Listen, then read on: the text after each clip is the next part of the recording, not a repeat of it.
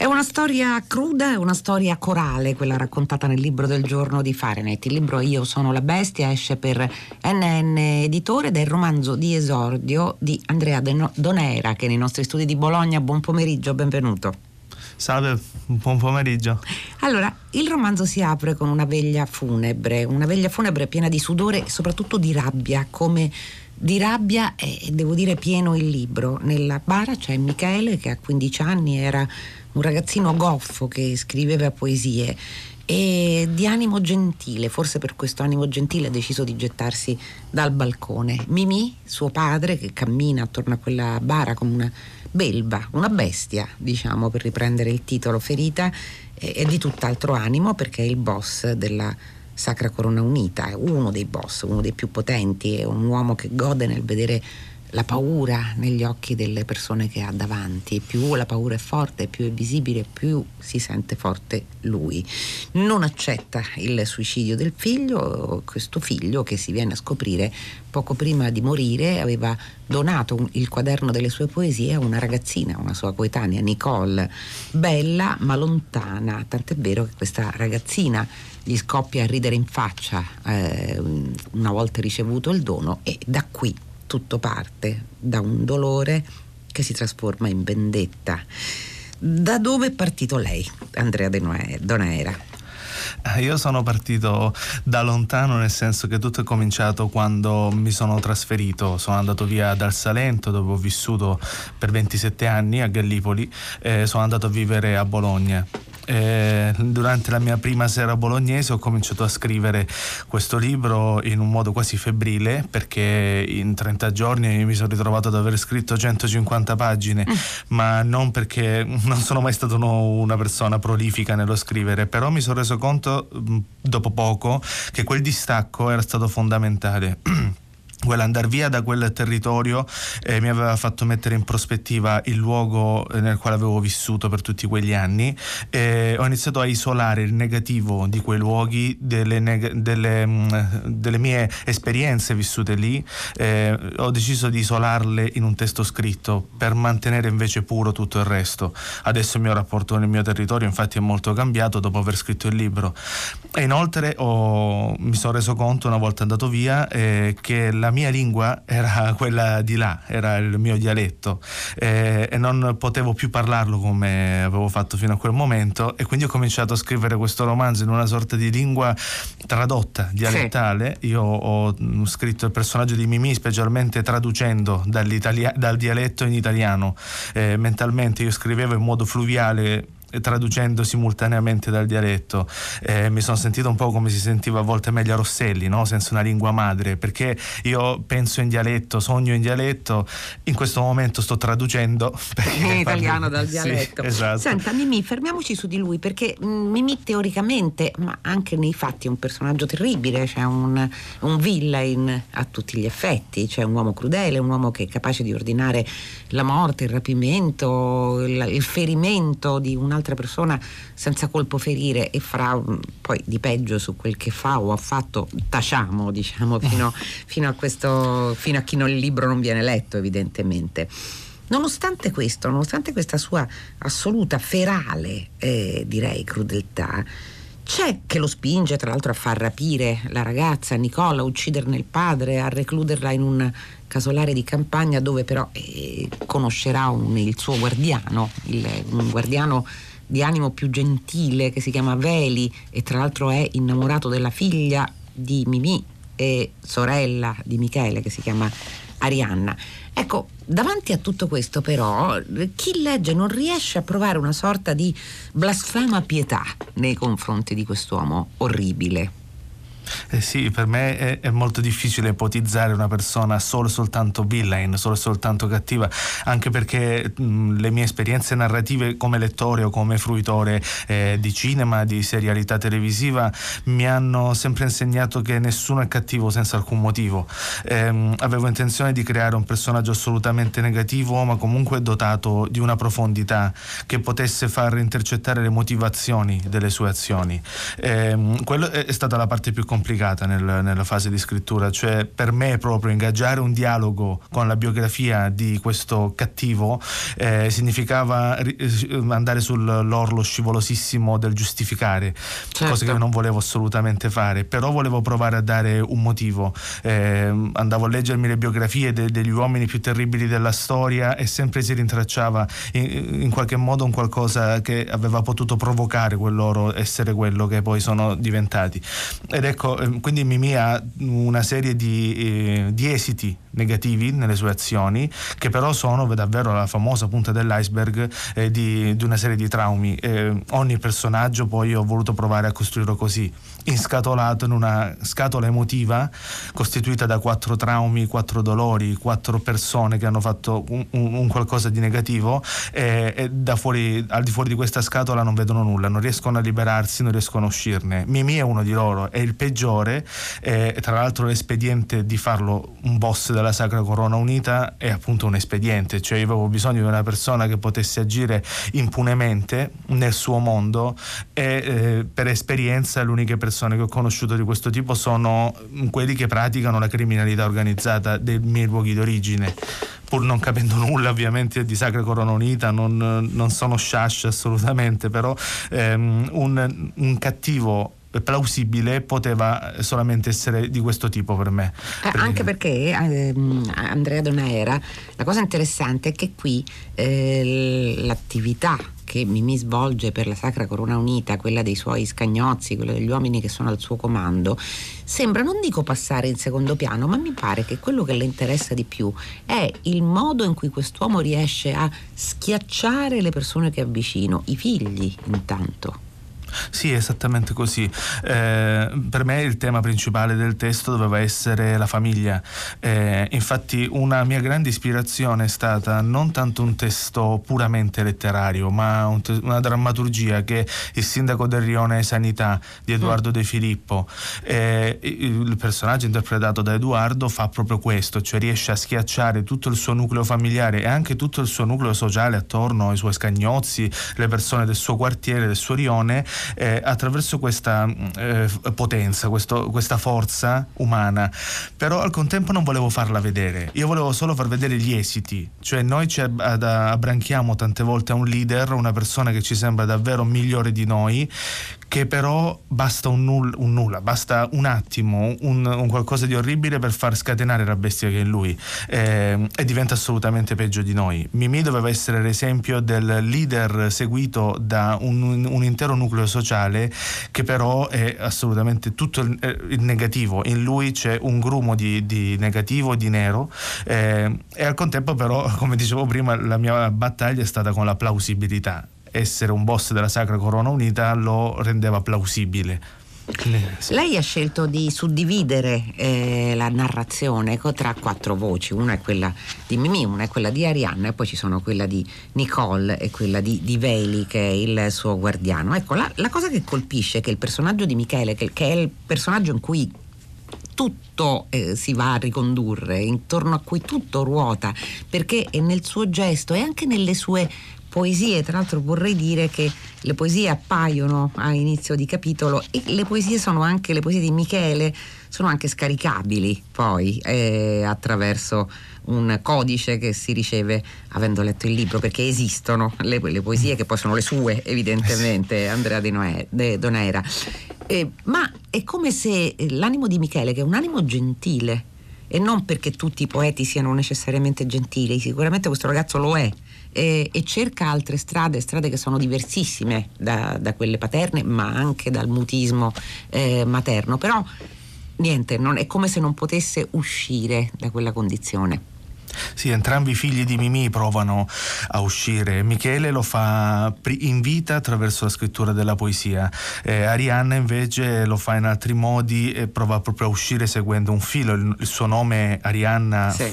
è parlante, insomma, il Minotauro al centro della casa è suo padre e lei prova a uscire da questo labirinto.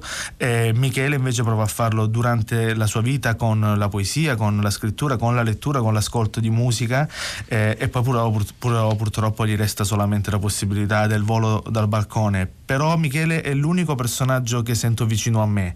Eh, il resto di, di, autobiografico nel romanzo c'è davvero pochissimo, però Michele è l'unico che io mh, mm, sento un po' come ero io.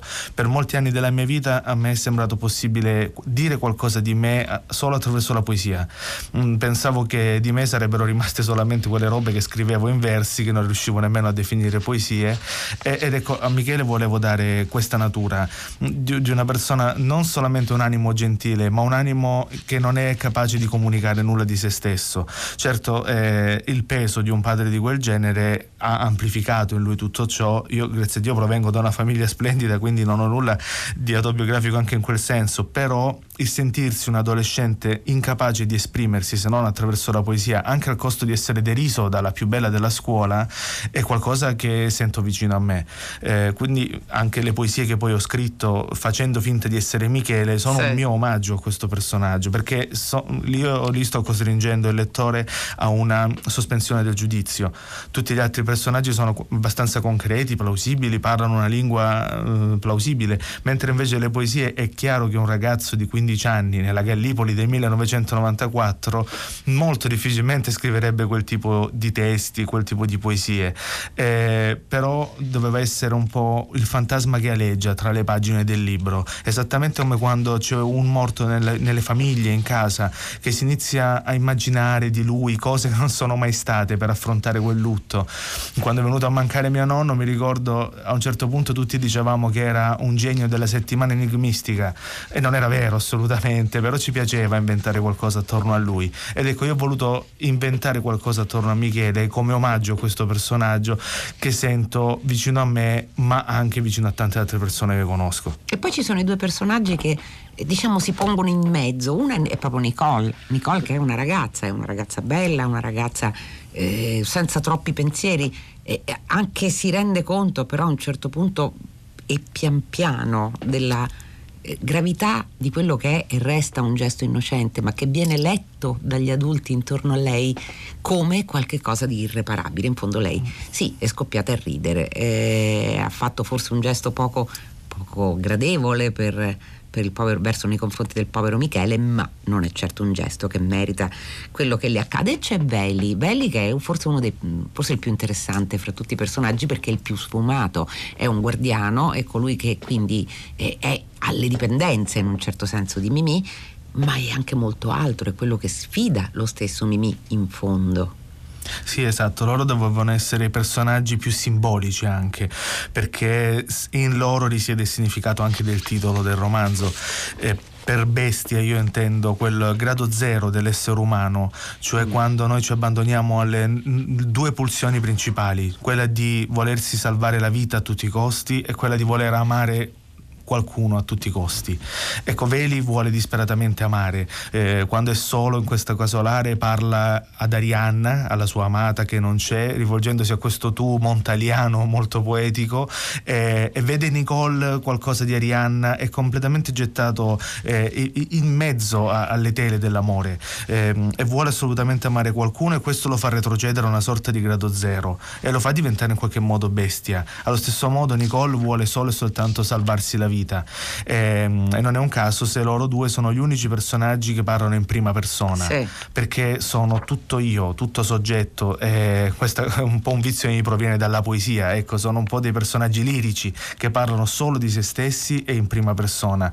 L'incontro fra queste due figure inizia quando iniziano a parlare di, di loro stessi. E, ehm, ed ecco, quindi sono i due personaggi più simbolici. E Veli mi rendo conto che possa eh, sembrare molto interessante perché ehm, come, di, come, dire, eh, ha una sensibilità che nel resto del romanzo gli altri personaggi sembrano non avere. Però per me è stato molto interessante scrivere Nicole perché è veramente lo slancio generazionale, le giovani donne che si distaccano da quel mondo, quel mondo rurale, quel mondo della criminalità organizzata degli anni 90 che piano piano sta ancora cambiando e lo portano avanti quelle che erano delle giovani donne all'epoca Ora, eh, va benissimo che appunto Nicole sta, cioè, sta, compiendo questo stacco, certo che la sua segregazione la riporta indietro, la riporta, lei usa una, una parola, una parola che peraltro conosceva, però l'ha trovata in un libro, adiacenza, mm. e, è l'adiacenza alla paura, tanto per cominciare, una paura che non aveva mai provato, dice di sé per l'appunto che è una ragazza che non ha mai avuto paura di nulla, ma nella, nel momento in cui si ritrova nel casolare con Veli, che è, è uomo gentile, ma continua a dirle io non ti posso far scappare, non lo posso fare. E quindi si trova improvvisamente a dover ripensare chi è, perché lei ha detto molto bene poco fa Andrea Donaera, c'è un salto, c'è un salto generazionale, le ragazze che appunto immaginano un mondo diverso e riusciranno anche a realizzarlo. Però che cosa succede questo, quando queste ragazze vengono imprigionate in un'adiacenza, per l'appunto? Eh, ritrovano loro stesse solo e soltanto in un'adiacenza, appunto. La parola adiacenza a me è, è, un po' anche questa è una cosa lievemente autobiografica. ricordo quando l'ho scoperta eh, da ragazzino, dicevo: Ma io a chi e a cosa sono adiacente? Mm. Eh, ed ecco, mi sono poi reso conto con gli anni che noi siamo davvero qualcuno in adiacenza a qualcosa o a qualcun altro.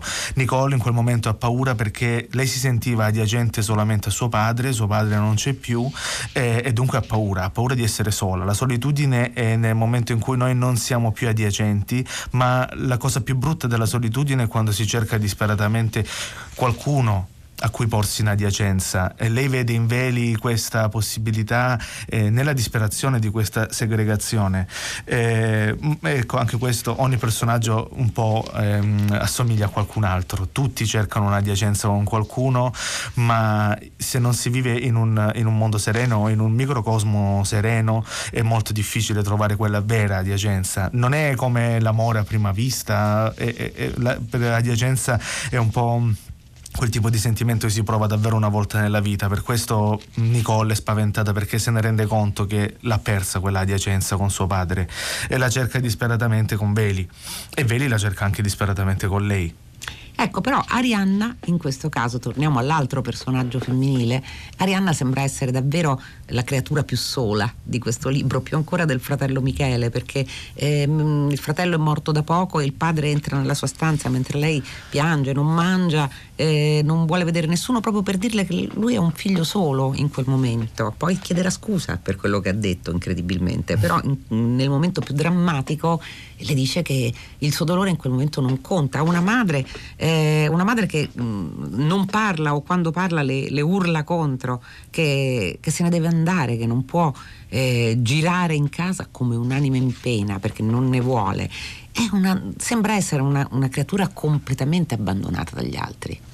Sì, eh, lei è una figura è la figura femminile che io ho visto di più nella mia vita, ecco, e queste donne mm. che si sentono lontane dal loro nucleo familiare di origine e provano eh, a essere qualcosa di diverso. E appunto lei prova a scappare dal labirinto della sua famiglia, da questo minotauro, da questa bestia che è il padre, ma anche la madre in qualche modo un minotauro e, ehm, e cerca di, di andare via.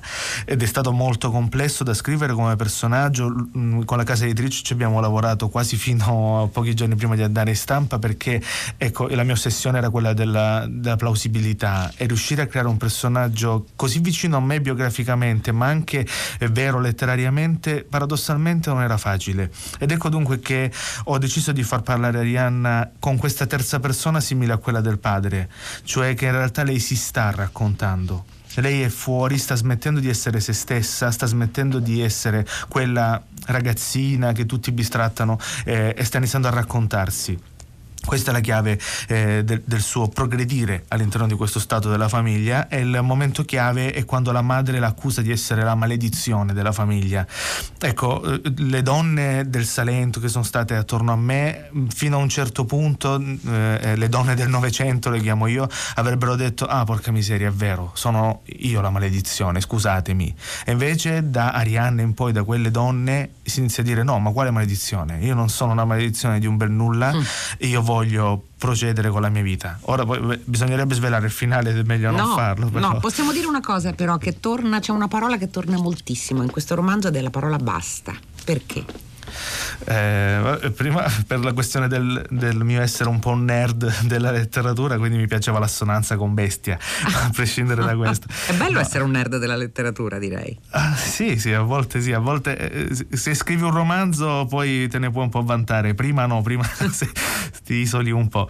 Eh, però ecco, eh, la parola basta è il, um, quello che io sentivo costantemente quando ho iniziato a scrivere il romanzo come dicevo all'inizio, sono andato via da quel luogo e volevo mettere un, una parola finale. Basta, basta con, quel, con, quell'odio, basta con quel orrore nei confronti di quel posto. Non basta con quel posto, con quelle lingue, con, quelle, con quell'umanità basta con la mia visione di quel mondo. Ed ecco, questo libro è il testamento per me di quel mondo, è il mio dire ok, basta con la mia visione di quel territorio, di quella realtà, di quell'umanità, la mettiamo su carta scritta e poi basta. E questo riuscirà ad annientarla, almeno in parte, dentro di lei?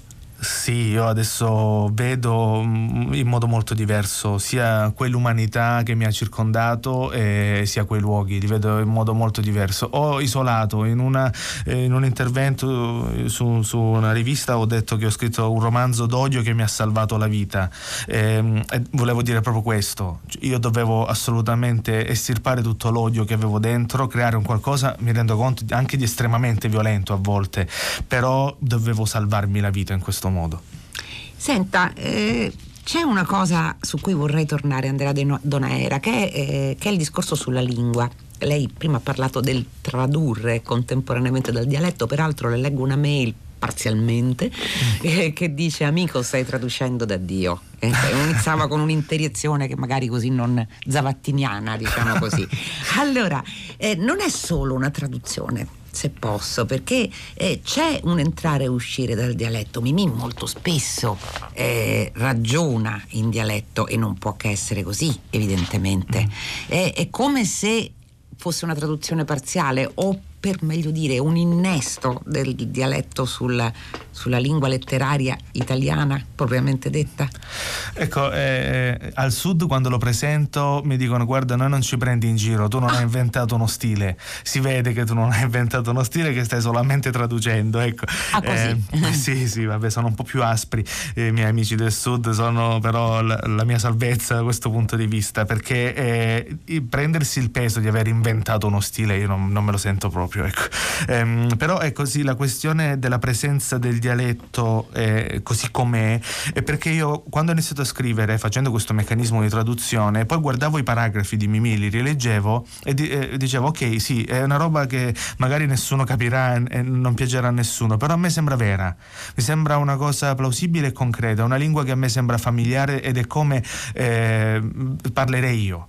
Eh, e c'erano dei momenti in cui dei pezzi, delle frasi che messe in italiano non funzionavano. Allora dicevo va bene, allora le lascio in dialetto, poi se la vedrà il lettore. Per fortuna ehm, mi sono reso conto che il mio dialetto viene compreso abbastanza. Certo, avere tutto scritto in dialetto non avrebbe facilitato, però ci sono alcune frasi che ah, pensavo fossero difficili, per esempio eh, Gesù Cristo meo pardunande. Sì, si capisce benissimo, eh, in realtà. Io all'inizio pensavo di no, infatti lo chiedevo alle mie editor, ma siete sicure di lasciarla questa cosa? No, no, si capisce.